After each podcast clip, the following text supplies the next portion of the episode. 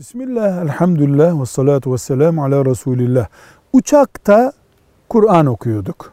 Hatmimizi bitiriyorduk. Secde ayeti geldi. Ne yapacağız? Bulunduğumuz koltukta büyük ihtimalle abdestimiz vardı zaten Kur'an okuyorduk. İma ile secde edeceğiz. Allahu Ekber deyip boynumuzu büküp üç defa Sübhan Rabbiyel A'la deyip Allahu Ekber deyip kalkacağız.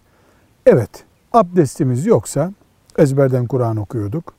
Abdestimiz yoksa o zaman uçaktan indikten sonra ilk abdest aldığımız yerde se- tilavet secdemizi yapacağız. Velhamdülillahi Rabbil Alemin.